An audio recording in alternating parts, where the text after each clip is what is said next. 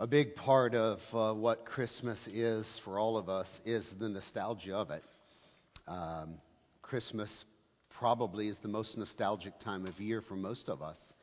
Uh, you certainly can't sing those songs uh, that we've been singing all our lives, most of us, uh, without having some memories of childhood. And I know for me, it's like I remember dressing up as a wise man or something and being a part of a, a program. And I flash back to my kids dressed up. Uh, I remember those silly little chicken heads and donkey heads and things our boys wore in those pageants, you know, and, and all of that stuff. So it's a really nostalgic time of year for all of us. I think one thing that's important for us to remember, and it's hard for us to think this way, is that for the earliest, earliest people who were looking for the Messiah, they had no Christmas. It was just like it was a thing that we hope a Messiah will come. We've been prophesied it's going to happen, but when will it? To imagine life with no Christmas is just totally, I don't know. You, we just we can't even comprehend that. It's it's just the, you know, the decorations come out. What? You've been seeing them in stores since September, October, you know, and uh, retail stores have been gearing up for Christmas selling, and you've been thinking about planning events with family. And if you're like me, you had lights on the house about a month ago, and you're re- you're ready to go. I don't know. It's just a big part of our lives is built around this. Even the gospel writers, when they're writing about Christmas, take different tracks on this. When they're telling the story of Jesus, the four primary ways we know about Jesus it's Matthew, Mark, Luke, and John. And they're four very different people. They're not all the same age. I'm going to talk a little bit about that this morning. And so they have a different take on telling the beginning of the story of Jesus. In the coming weeks, we'll get to what you want to really talk about in your list out wise men and shepherds and, and Bethlehem. It's coming uh, next Sunday and, and then the uh, candlelight service. But it's important to talk about John, as Jeremy did last week, and to talk about Mark, as I'm going to this morning, because these four tell us this, this more complete, comprehensive story of how Jesus came in, into the world. I, I was shocked uh, when I saw uh, just about a week or two ago a headline in the Christian Post based on the latest survey that came out of Lifeway Research Group, Christian Research Group and the Christian Post headline said these words Did Jesus exist before Christmas? The sub headline and what's in the body of this article, when I began to read it, said this The latest poll says that less than half of all Americans believe that Jesus existed before Bethlehem. The same poll says that only 63% of regular church attenders believe that Jesus existed before Bethlehem.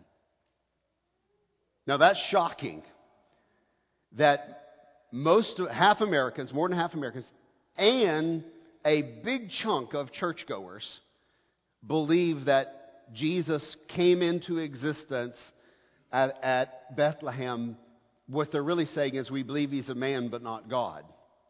We believe he's a good person who lived and whatever and did good things, but to think of his pre existence of Bethlehem is not something that we've been taught.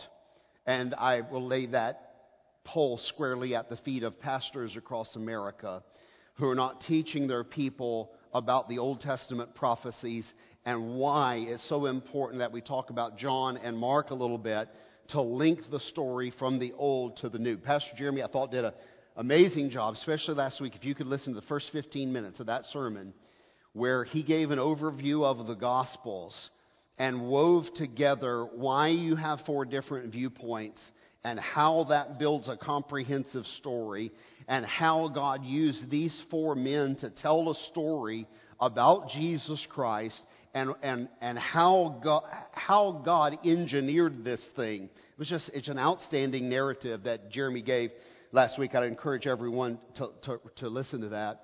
And then his sermon was really about the Gospel of John, how John uh, John's take on Jesus coming into the world, this Jesus, human best friend, and, uh, you know, his best friend essentially, if you want to say, is eulogizing and telling the story of Jesus. What John really wanted you to know is this is the Son of God. When John, I think you, you guys are studying John here on Wednesday nights in Miss Leah's class, the ending of the book of John, the last words in the book of John, John gets right to it. John says, Now listen, I wrote all of this down but the world could not contain the books that could be written about what Jesus did. But I have written these that you may know that He is the Son of God. Now that's John's really driving home. I've written this whole book, this whole story about Jesus, and here's why I've written it, because I don't want you to miss the point. Yes, a baby was born, but He is the Son of God. He has always existed. Bethlehem is only his human manifestation to earth, but he is here from the beginning with the Father at the creation, all through the Old Testament. But now in these last days, the writer of Hebrews says, God has spoken to us by his Son, Jesus Christ. Now, that's John, and John really wants to, to, to deliver that, and it's important to understand that Jesus isn't just a man, he's a man, but he's not just merely a man, not only a man, he is God. Now, Mark tells the same story, but Mark tells the story of Jesus from a very different perspective. In other words, I am not you, you are not me. uh, Mark is not John, Mark is Mark. Uh, his real name is John Mark, and we just shorten it to say Mark, but that's they called him John Mark. And again, I know it's a little confusing. There are several Johns in the New Testament John the Baptist, John Mark, and the, the Apostle John. There's a whole gaggle of Marys. It's a very common name in Israel. Uh, and so it's very confusing to know which one we're, we're talking about. And the Bible tries to pause and be Mary, the mother of Jesus, or, you know, it'll, it'll help uh, delineate things like that for us. Mark, uh, John Mark, he lived in one of the most exciting and I would say also one of the most dangerous times uh, in all of human history. It was a wonderful moment. I mean, you would like to be there to see Jesus, but it was also a terrifying moment to live because if you become a follower of Jesus, you've basically written your own death sentence in that era. So it's really a mixed bag of, you know, a lot of times we say, man, I would have loved to have been there. Would you? would you really? Uh, because this morning you're going to worship and you're going to go out and you're going to eat and you're going to enjoy your family and you're going to talk about Jesus openly and we're going to bow our heads in public at a restaurant in just a few minutes and invoke the name of Jesus and no one's going to even blink. No one's going to even care. And every once in a while, I stroll by a family on my way out of the restaurant and say, "Hey, thank you for praying. I appreciate your public." I, you know, I even encourage people in in what they're doing about little small acts that display their faith their display their faith publicly. Some of you probably have a nativity scene set up in your front yard. I doubt very seriously if anybody's going to burn your house down over it. Praise God, they, they won't. And you'll, you'll, you, some neighbors may even walk by and say, hey, thank you for doing that. And it may even be an opportunity to talk about Jesus for a little bit right there in the community. Now, here's what you need to know about John Mark. John Mark is a lot younger than these other guys. Now, of the apostles, we think that John who, who Pastor Jeremy talked about last week, was the youngest apostle. But John Mark is younger than all of them. John Mark's just a kid. John Mark was just a teenager in the youth department, if you would, of the first church when Peter and, and, and, James and John are up leading the church. He, he's just a young person. Now, as far as we know, and the best we know, uh, John Mark was led to faith by Simon Peter, is what we think. And we think that because when Peter is talking about Mark uh, in 1 Peter, Peter calls, Simon Peter calls Mark my own spiritual son. Very much the way that Paul talks about Timothy, my own son in the faith. Uh, and, and, then Paul will be careful to say, we know Lois and Eunice, your mother and grandmother, have invested in you, but there's some real bond there between Simon Peter and John Mark. And almost all the scholars believe if he didn't lead him to faith in Christ, at least it's safe to say that Simon Peter discipled John Mark, who would have been much, much younger. A lot of people think John Mark was the hand that wrote out some of what, like in other words, if Peter wanted to dictate a letter to somebody, Mark, come here, your handwriting's great, write this down. And Mark would write for Peter. Anyway, there's, there's a very close relationship there, uh, some kind of spiritual connection, probably disciple to disciple maker. And uh, uh, Mark's uncle is worth talking about for a few minutes this morning. Mark's uncle, you'll know as soon as I mention his name, he was the happiest, most gracious, most gentle, kind guy in the, in the first New Testament church in Jerusalem. He was so beloved by everybody that he, nobody ever calls him by his name. His proper name would be Joseph, shortened, familiar, Joseph, but you won't know him still until I tell you his name's Barnabas. And when I say Barnabas, oh yeah, you're like, I know Barnabas. Yeah, that guy. Yeah, that guy. That guy is John Mark's uncle. And uh, Barnabas is the guy who, when the book of Acts opens, and it says, and the church was so on fire about the mission and about demons being cast out, about people being saved, and about people being baptized, that the people looked at their possessions and didn't count anything as their own, but instead said, Where is the need? Let us be generous givers to the need. We have more than we are using. Now, I don't want to beat up on your materialism too much this morning because it's really close to your heart, I know. But I do want to say this to you. We are materialistic. We have too much. We have more than we're using. You will throw junk away that has spoiled in your refrigerator this week. Can I get a witness? You will have to go through the pantry at some point and say, expired, expired, expired, molded, trash, junk. Okay? You will have to go through your closet in January after you get your Christmas presents because you can't wedge one more hanger in that rack of clothes that you've got. It's bursting at the seams.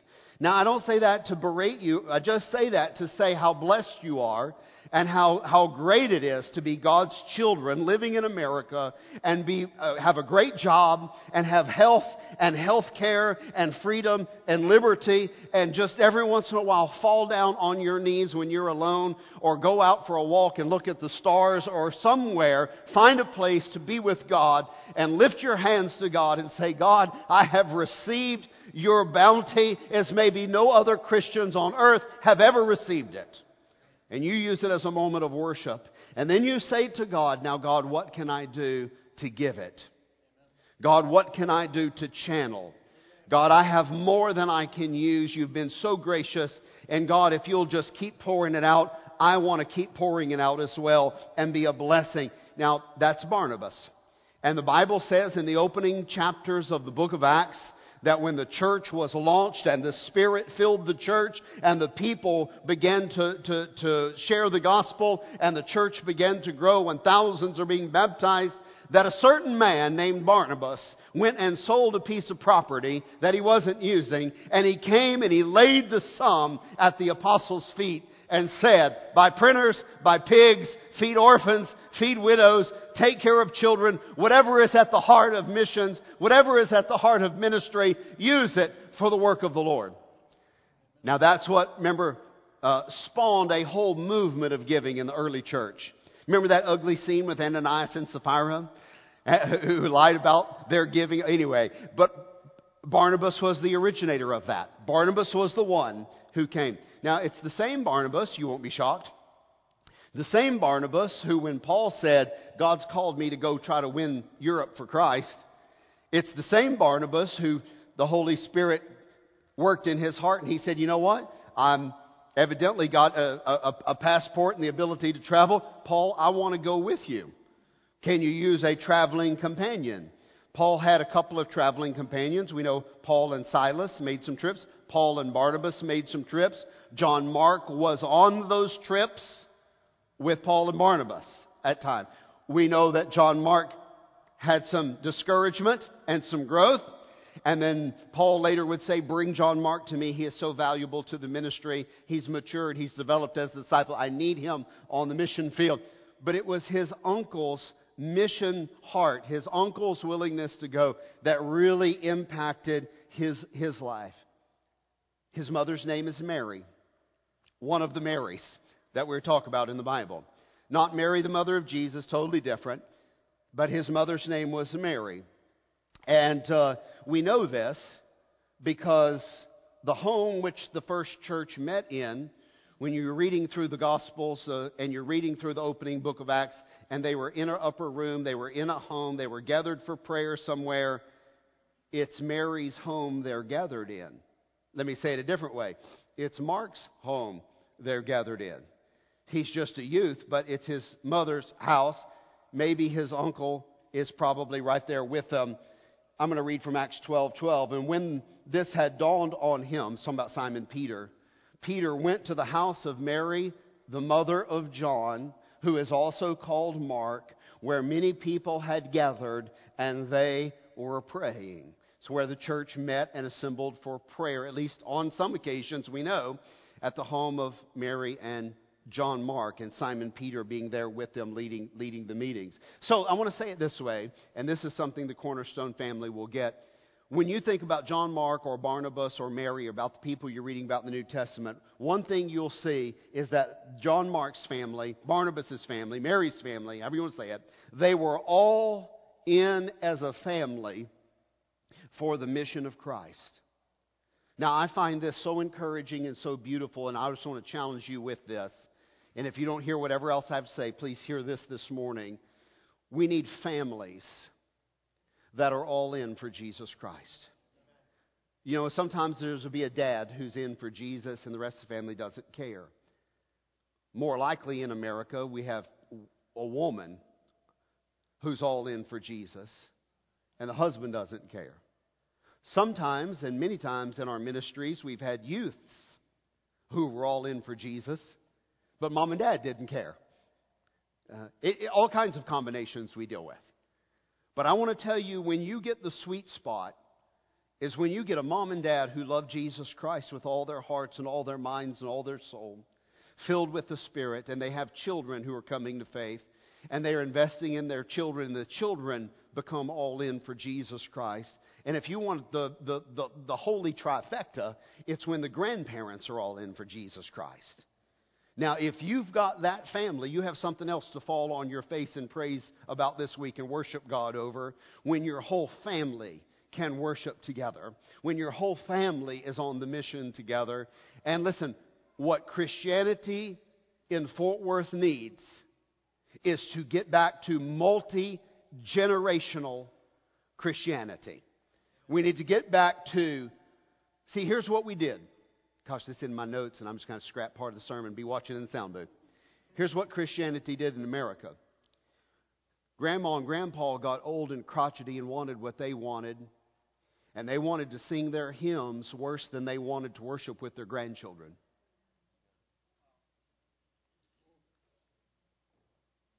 And because the, they refused to change their music style, Grandma and Grandpa, they no longer worship with their grandkids who have a completely different music style.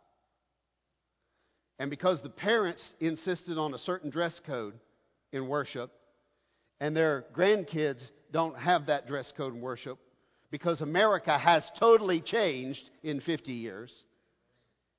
Now we're ripping families apart and saying, well, I'll go worship at my church and I'll go worship at my church. And, and now I, we did something terrible.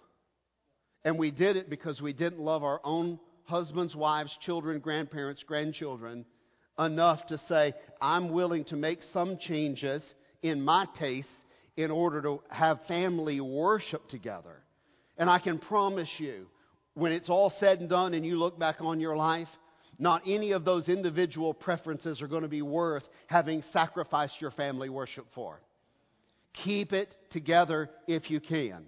Kids give a little, Parents give a little, grandparents give a little. Find the common sweet spot if you can, but by all means try to keep your family in the mission, in the church, in the work of the Lord together. That's what's being modeled in the New Testament.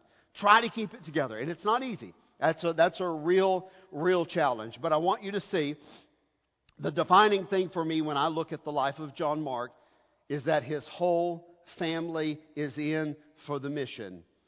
Uncle sells his land. Mom gives her house. John Mark gives his whole life uh, to, to be a pioneer for Jesus Christ. and so I would just say, you can do the same thing. There's no reason to read about it and say, well, that's cool. No, you can do the same thing for your own children. Give your family a heritage of being a part of the church and a part of the mission of the church.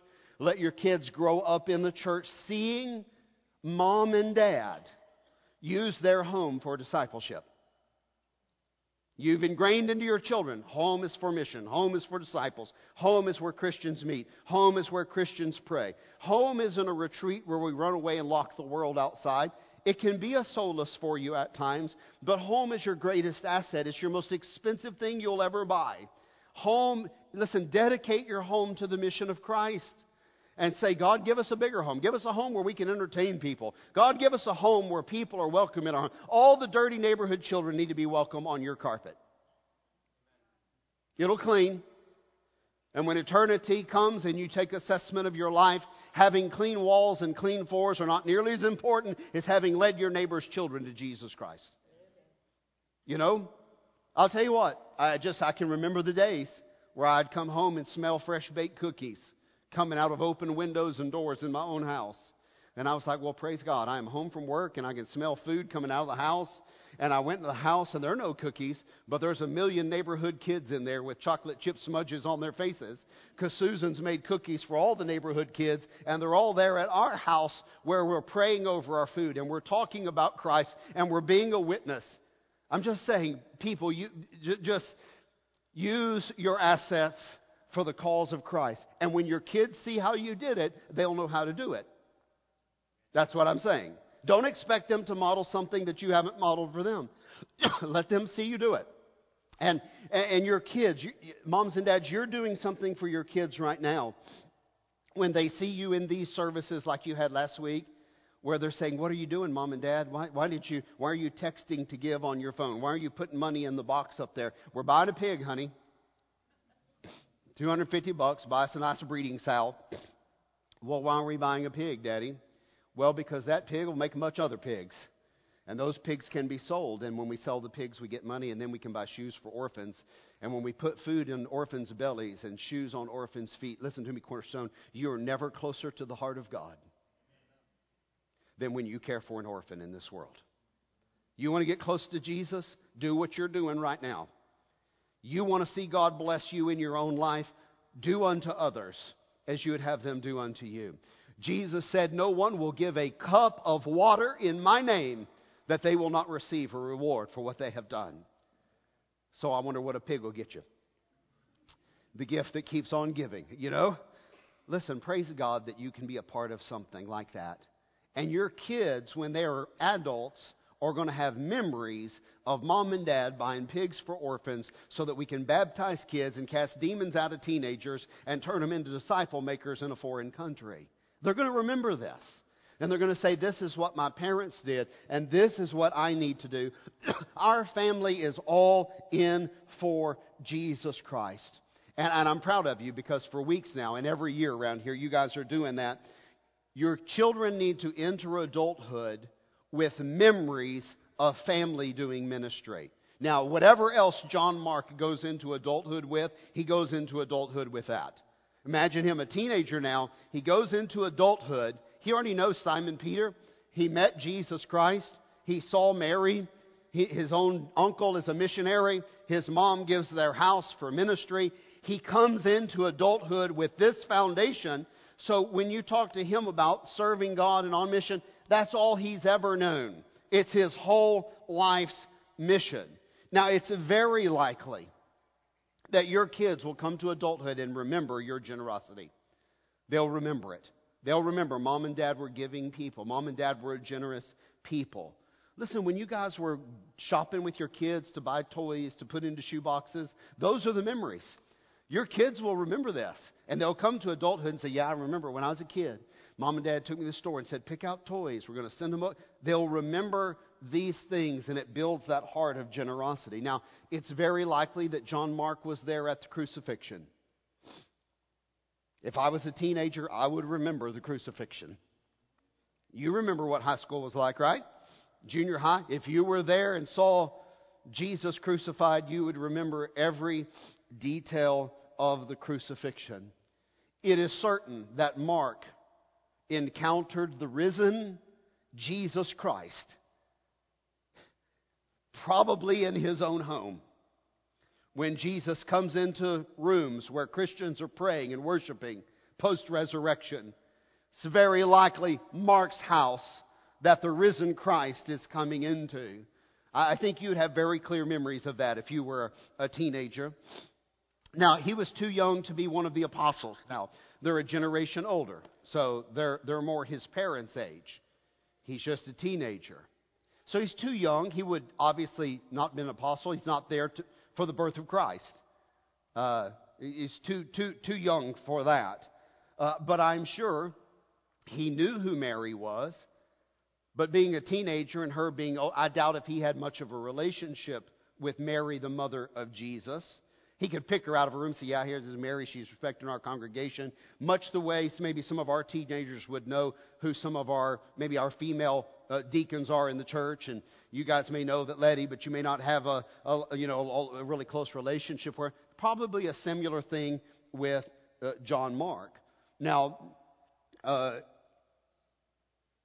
I would say it this way John Mark knew about the birth of Christ, but he didn't know it in the same way that Luke did or that Matthew did. Because they had a different relationship with Mary than he did. It was more a little closer to peer age, or, you know, I would even say this. I think the real original apostles looked at Mary as a mother. I think they probably called her mom.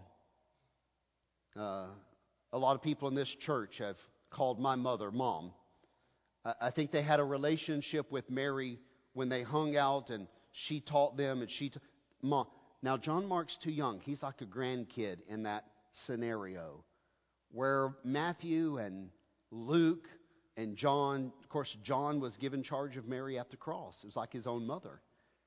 John Mark's just a little guy coming up. It would not have been the same relationship. Now, uh, Mark takes a different track in biographizing Jesus because of this. And uh, Peter's the key influencer in his life. Peter d- disciples him. And uh, even Mark, when Mark is writing his own gospel, does something humorous. I don't know if you've caught on to this or not yet. But if you read through the Gospel of Mark, it's very short, it's very compact, it's very tense, uh, dense, it's very full of action. Listen, if, you, if you're bored reading the Bible, read Mark. It moves faster than any of the books. It's just like boom, and immediately boom, and boom. Switches scenes like a modern movie. And Mark does something so interesting to me, almost like Alfred Hitchcock would do or Quentin Tarantino would do. You know how they always make a cameo appearance in their own movies? Somewhere in the movie, boop, there goes Hitchcock, or somewhere in the movie, there's Tarantino showing up, and then he's gone, and you won't see him again. Just a passing glimpse in the movie, one liner or something. Mark does the same thing in his gospel.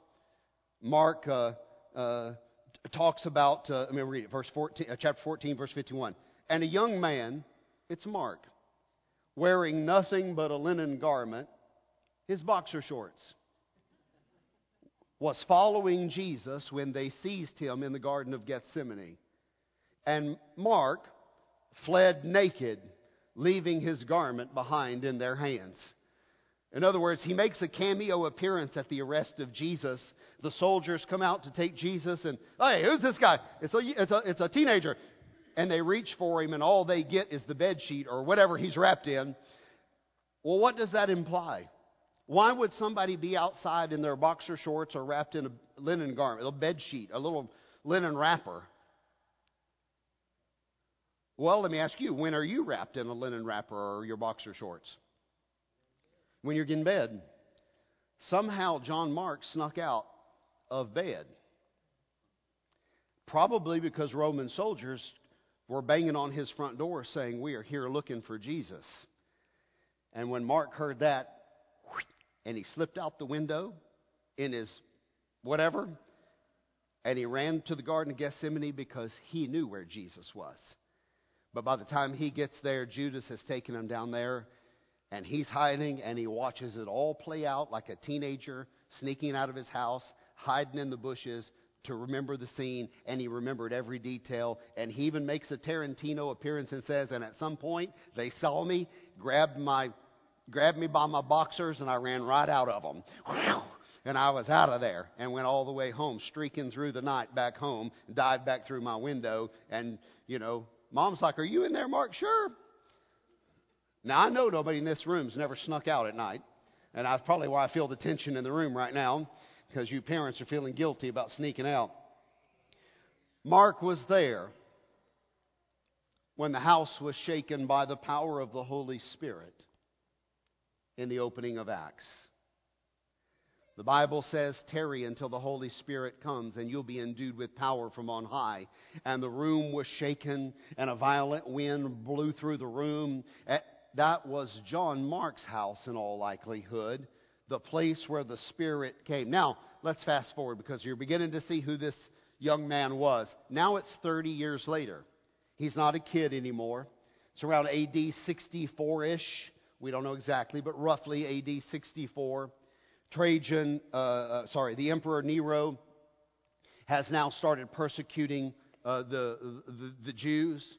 Nero, Nero's gone completely off his rocker.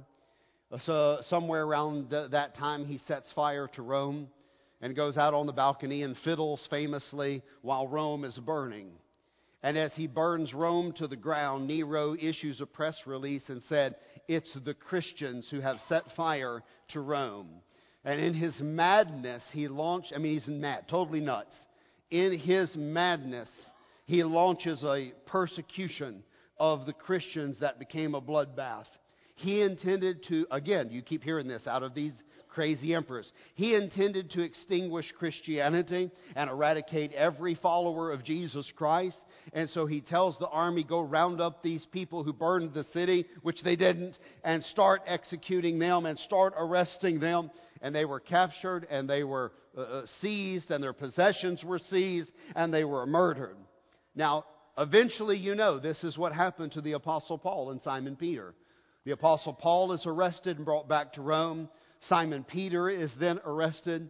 Paul has already written at least seven of the New Testament books. He'll write 12 or maybe 13 of them. Maybe he's written them all. They don't know exactly. He's definitely already written, you know, First and Second Thessalonians. He's already written First and Second Corinthians. He's already written the book of Philippians. He's already cranked out these New Testament books.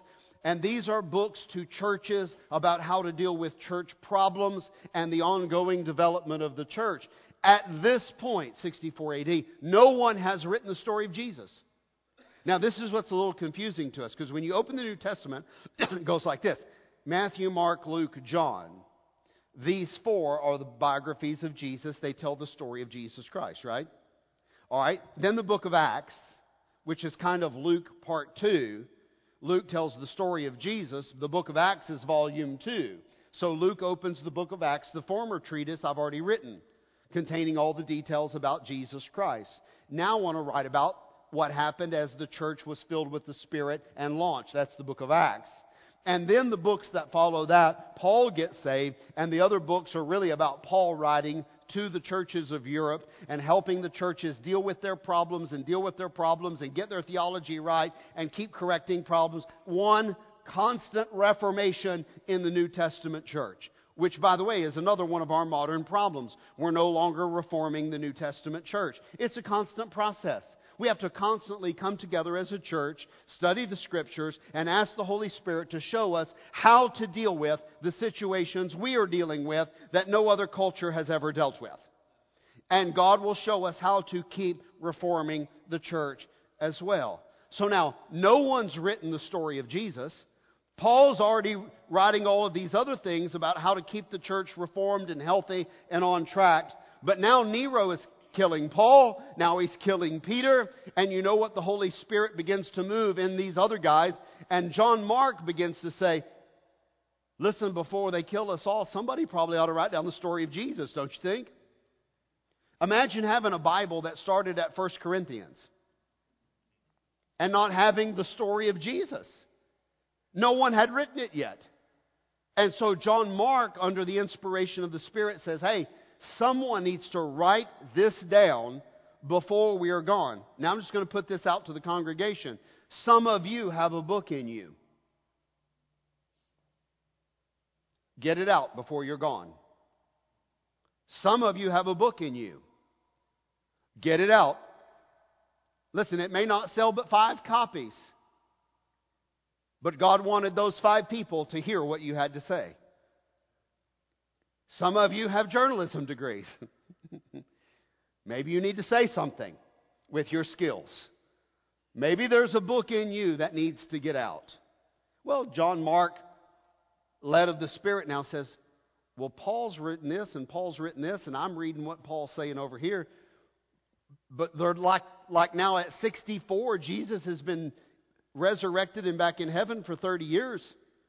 Somebody needs to write the story of Jesus and talk about who he is and what he did as a man because we're passing the stories verbally in church, but nobody has written it into a book. And if Nero comes and wipes all of us out this week, those books will survive if we can get them out there. And John Mark is the first of the gospel writers. Now, I know the Bible goes Matthew, Mark, Luke, John, but in the timeline, Mark is the first one to write his gospel. And so the others would have had the benefit of reading Mark and then saying, let's fill in the details Mark didn't put in. Does that make sense? So now John can go a different direction, which is what Pastor Jeremy talked about, because Luke now will tell the birth story, which we'll talk about next week, and Matthew will tell about the birth story and the genealogy, and Mark was the first to come at it. And what's curious is Mark doesn't have camels in his story. Mark doesn't have a manger in his story. Mark doesn't have Bethlehem in his story. He's the very first biographizer. Is that the word you used last week, Jeremy? Systemat, no, methodical biographizing. Nine syllables you pulled on them last week. That, I was listening, yeah. Methodical biographizing. That's fantastic, man. I don't know if I've ever read a theological book. I looked it up after you said it because I didn't think it was a word. I've, I, all the theology books I've read on the Gospels, I've never read biographize as a word. But that's the right word. You're really a smart guy. Listen, way to go. Take it easy on the rest of us, though, when you use those words. Give us a minute and tell us. Maybe you have to put the definition up there show us it's a real word so we believe you. That's awesome, man. All right, listen. Now, Mark says, I'm going to just come right at it. Mark assumes you know there was a birth. Hello? If he's a grown man and they crucified him, he got here, right? And so Mark, and again, I, I'm a, I, don't, I can't prove this, but I'm going to just say what I think and you just bear with me. I think it's because Mark didn't have the same relationship with Mary that John had, or that Luke had, or that Matthew had because they're an older generation. In other words, I'm going to say it a different way, and I'll bring it up again maybe in the coming weeks. Do you know how Luke knew the angel Gabriel appeared in Nazareth? Because Mary told him. Now, all you know about Bethlehem, Elizabeth, Zacharias, all you know about wise men and shepherds and stars and angels singing on the countryside hills and praising God, all you know about all of that doesn't come from John, Luke, or Matthew. It comes from Mary, the mother of Jesus. She's the only one who was there. They weren't there. John, uh, Luke wasn't there. Okay, Mary, you got this. Come on, girl.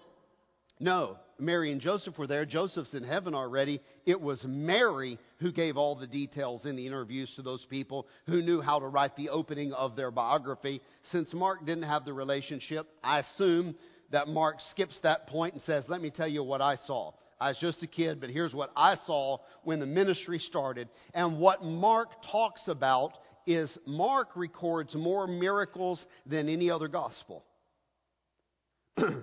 So when you read the book of Mark, that's why I say read it. If you're an action adventure reader, it'll go much easier for you than the other writings will because Mark's going to say, and then this happened, and then this happened, scene change, scene change, here's what he did, here's what he did, here's what he did. Mark is very concerned with what Jesus did. Now, I want to say that to you a couple of times this morning before we close because I think God's still concerned with what you're doing. And the world is concerned with what you did and how you're doing it. And Mark wants to say, look at Jesus. Jesus was a servant. Jesus was a servant. Mark's very careful to say to you these words. The disciples are baiting who's going to be great in the kingdom of God. Here's what Mark records Not so with you, Jesus said. Instead, who wants to be great among you must be your servant. And whoever should be first among you will be the slave of all. For even the Son of Man, Jesus, did not come to be served, but he came to serve and to give his life a ransom for many. What Mark wants you to know is that the, the, the cradle and the cross are connected. They are inseparable. And Jesus coming into this world is not so much about the manger as it is, for Mark at least, what he did as a man. His actions are what defined him. In Mark, of course, there was a birth. But look at what Jesus did. He became flesh, as John said, and he lived among us, both to save us and to redeem us, but to redeem all of creation as well. And Mark, again, in my gut, I can't prove it because the dates could move a year in any direction. Mark's written very close to the book of Philippians. I kind of think that Paul got Philippians out before Mark got Mark out, and that Mark has now read Paul's writing of Philippians, and Paul is talking in Philippians about the Jesus that Paul knows, and Mark now is reading that and saying somebody needs to tell the story of Jesus, the biography of Jesus, and Mark now begins to draw on Paul. What did Paul say about this man, Jesus? Very careful to note his servant's attitude. Philippians 2 3, watch this. Do nothing out of selfish ambition or vain conceit. Rather, in humility, value others above yourself. This is such a hard thing to teach in America right now, where the selfie is the highest standard of photography. Listen, the Bible says, Jesus says, Paul says, value others above yourself. Do nothing out of selfishness. Do nothing out of vanity, vainglory. Do not be a self promoter. Instead, serve others. Humility, servant's attitude. Why? This is who Jesus is. This is what he modeled. He had no ambition, he had no arrogance. He simply put himself before others, and what he did his whole life, his whole mission was for others. Listen, in Mark chapter 1, here's what you see Jesus heals a man with an unclean spirit. He heals Simon Peter's mother, uh, mother-in-law who's sick. He heals an entire village full of sick people. He cleanses a leper. That's just chapter 1 of Mark right there. So when I say it moves like this, and he's saying, watch him do it. Watch what Jesus does. Watch what Jesus does. Mark is trying to densely pack together an understanding. See who this man was? It's all about others. It's all about helping. It's all about serving. It's all about lifting other people. And I think Mark has read Paul because you, you can just see some thread here. Listen again what Paul said, Philippians 2 4. Not looking on your own interests Christians are not to look on their own interests, but each of you on the interests of others. A servant gives up the pursuit of their own interests. Jesus came in the form of a servant. He gave up the pursuit of his own interests. So when you say, well, what hobbies did Jesus have? Yeah, it's not really like that. You say, well, what did Jesus collect? Beanie babies, guns, crystal, china? I mean, what, what did he collect? He didn't collect anything, he collected souls. He collected relationships. He collected it, uh, people. uh, that it was all about others. His whole life was others. A servant naturally gives up pursuit of their own interests. Now, this is hard. You've heard me talk about this, and I need to talk about it some more because I, I need to talk about it for my own sake. I am not naturally interested in what doesn't interest me. I am not naturally interested in what you're interested in. A lot of you are interested in things that I don't, I'm not interested in. Okay? Now, I want to be careful now. But since we have been called to be like Jesus, and since I have been called to have the same attitude of Jesus, I am called to be interested in what you're interested in. My whole life has been learning to be interested in what you're interested in so that I can have a relationship with you, so that I can bring you into a relationship with the Father. Does that make sense? And I know one of the things that each of you combat every day of your life is you're interested in what you're interested in, but you're not interested in what your coworkers are interested in. Some of you are not even interested in what your teenagers are interested in. That's why you don't have a relationship with them. Some of you are not interested in what your husband or wife is interested in. That's why you have a failing relationship with them. Some of you young people are not interested in what your grandparents are interested in. Listen, they just want to watch Luby's and Matlock, okay? Now listen. If you want a relationship with them, take them to Luby's. You say, I hate it. This is my point. Listen, do you think the King of Kings, do you think it was a little beneath him to be interested in futile and silly things that people were interested in? Sure, it was. But he humbled himself and he became interested in your nonsense because he loved you and he wanted a relationship with you. Therefore, he lets you drone on every week about silly things in your prayer life that are nonsense. Now, looking back, have you prayed for some pretty stupid stuff? Yeah, you have. Our goldfish is floating upside down, God, and we just pray that you would. God's just like, for the love of Pete. There's demon possessed teenagers who need to know Jesus. You're praying for your goldfish. And we're just going to take him to the vet and spend $5,000 and have a new air bladder put inside of him so he can float upright. God, we just to know if this is your will. There are people going to hell, $5,000 to lead a village to Christ, and we're going to rescue Flipper here. I'm, and God's just like, okay, okay, bear with them, love them, be patient with them.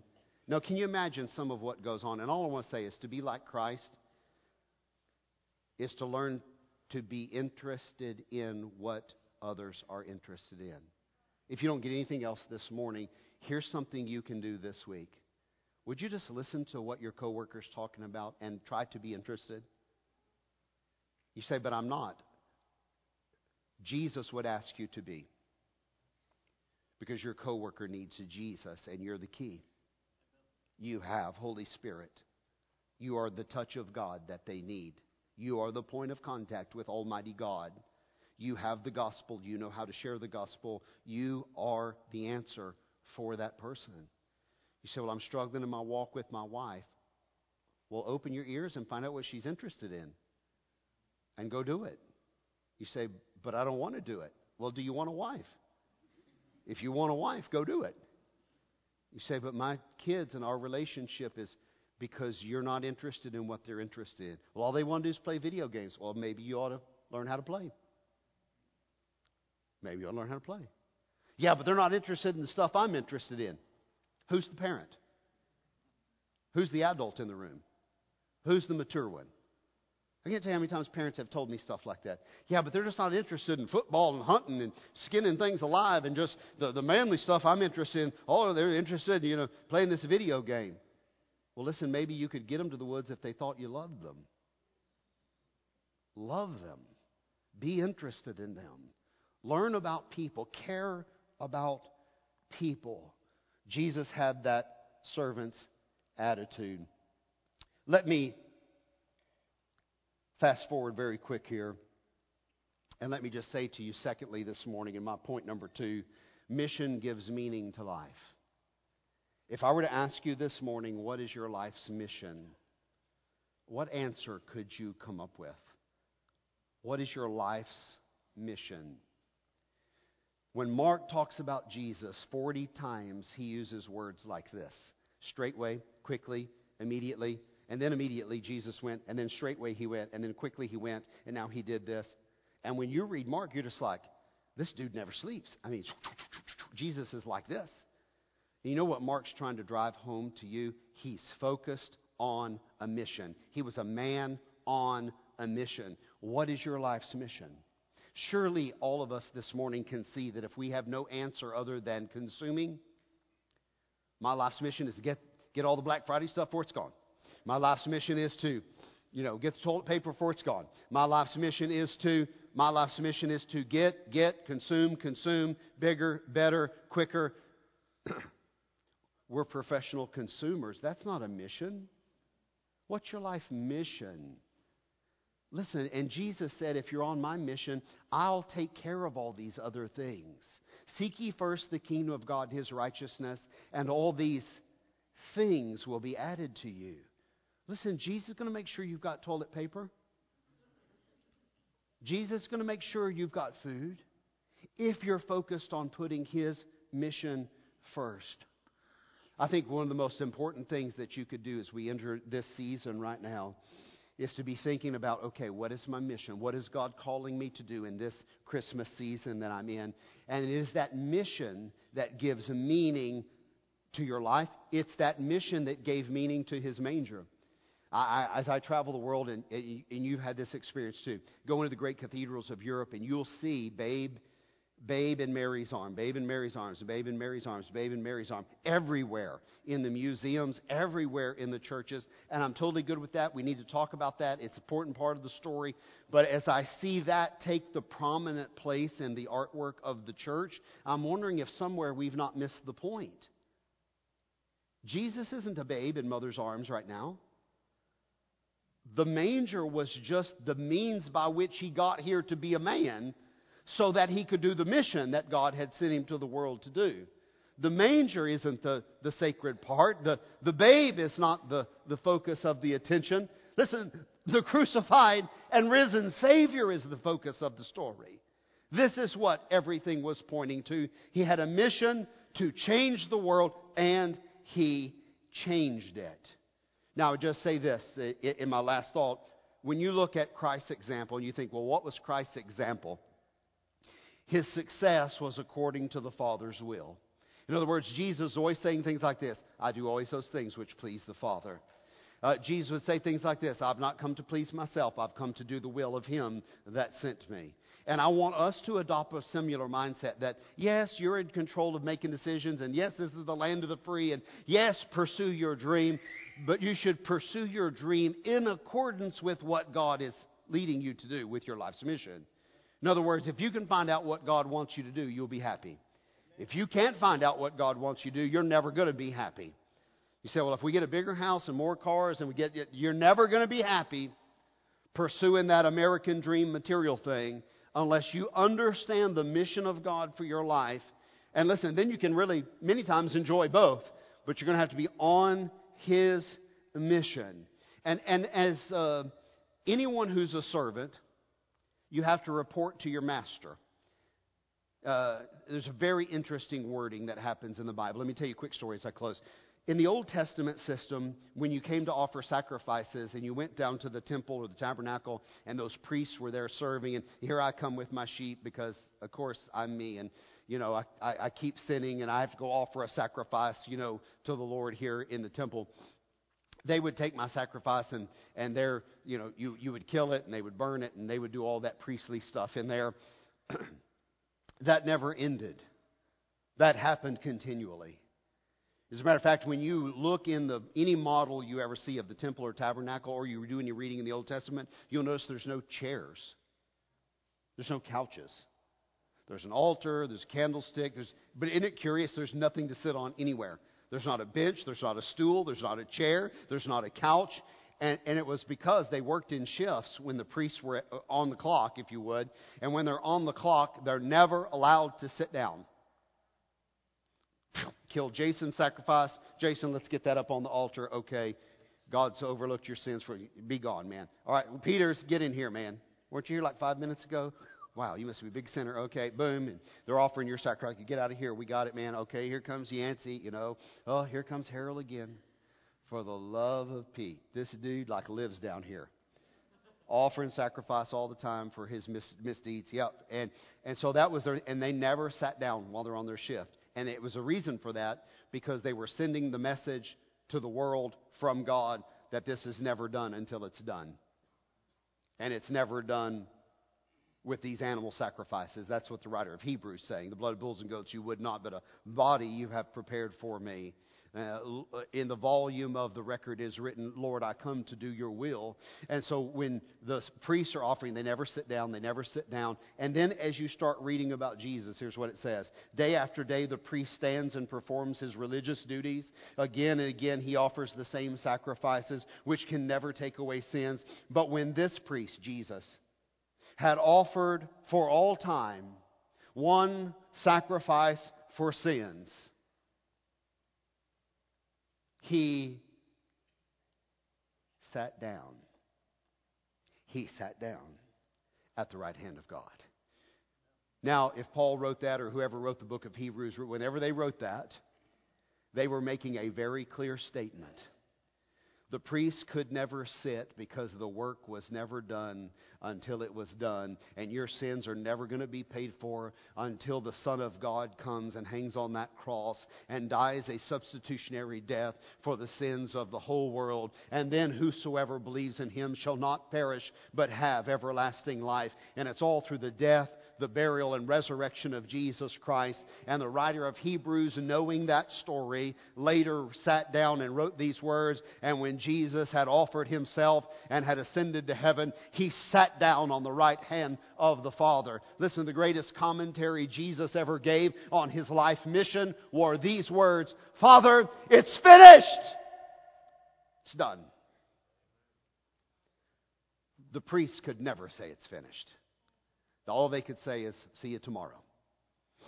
Jesus said, Done. You say, why? Because he had a mission.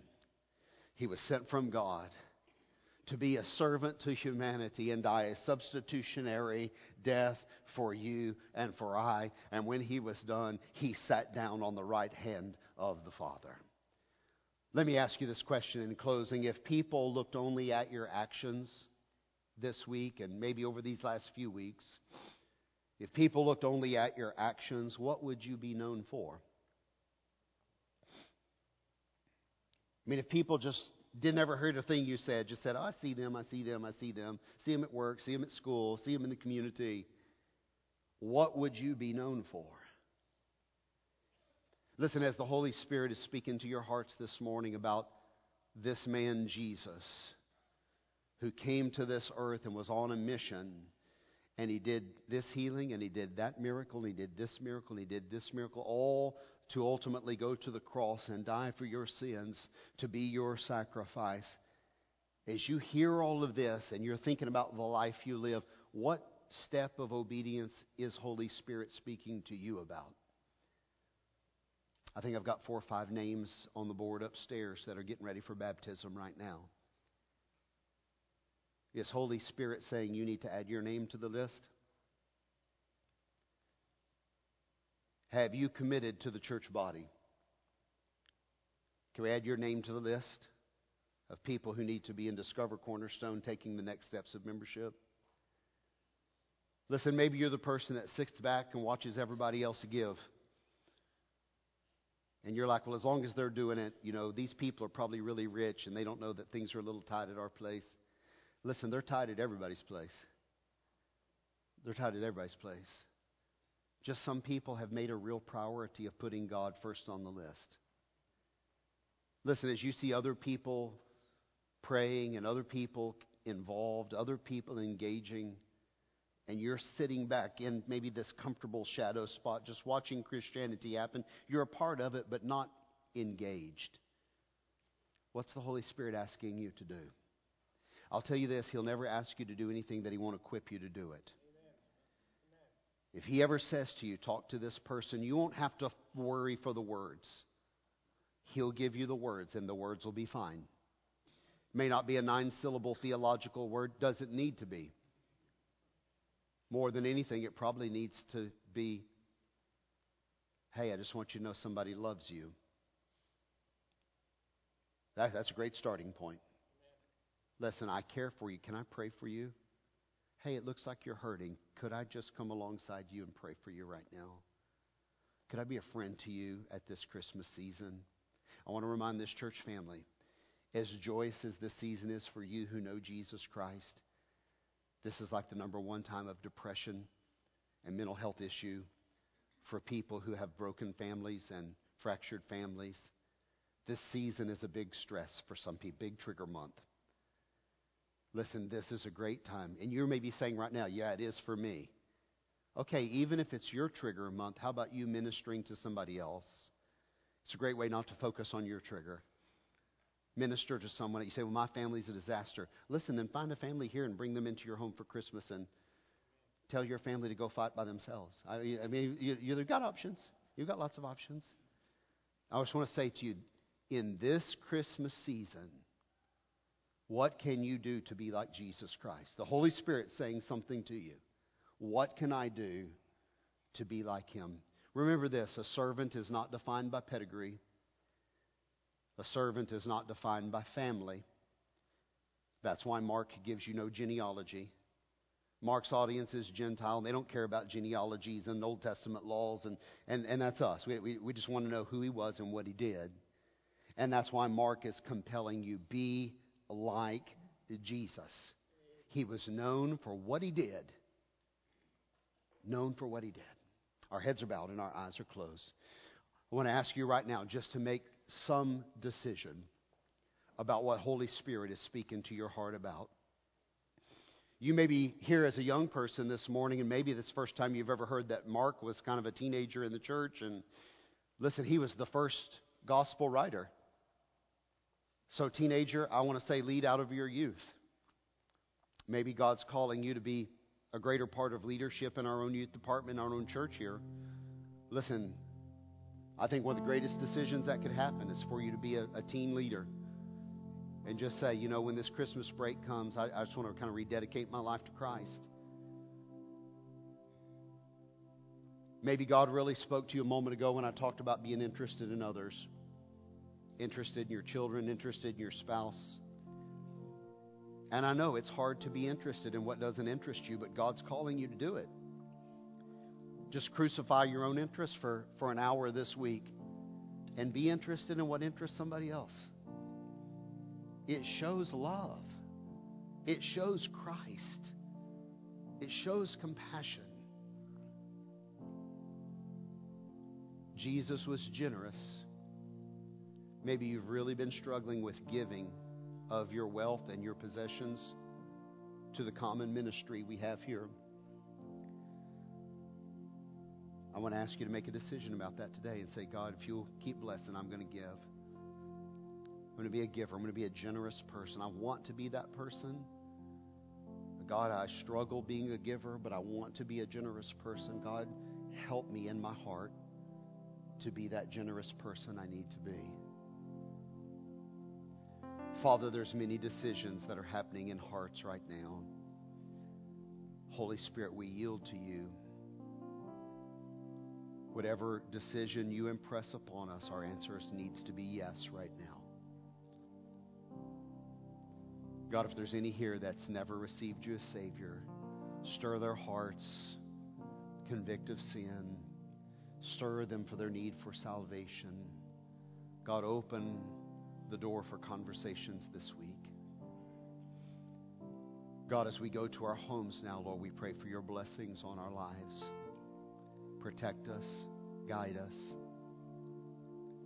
comfort us. In Jesus' name we pray. Amen. I'm going to ask you to stand together. Jeremy started a new benediction for us last week. These are ancient, ancient, ancient words from the Old Testament. Moses said, May the Lord bless you and protect you. May the Lord make his face to shine on you, and may he be gracious to you. May the Lord look on you with favor, and may he give you peace. God bless you. We'll see you next Sunday.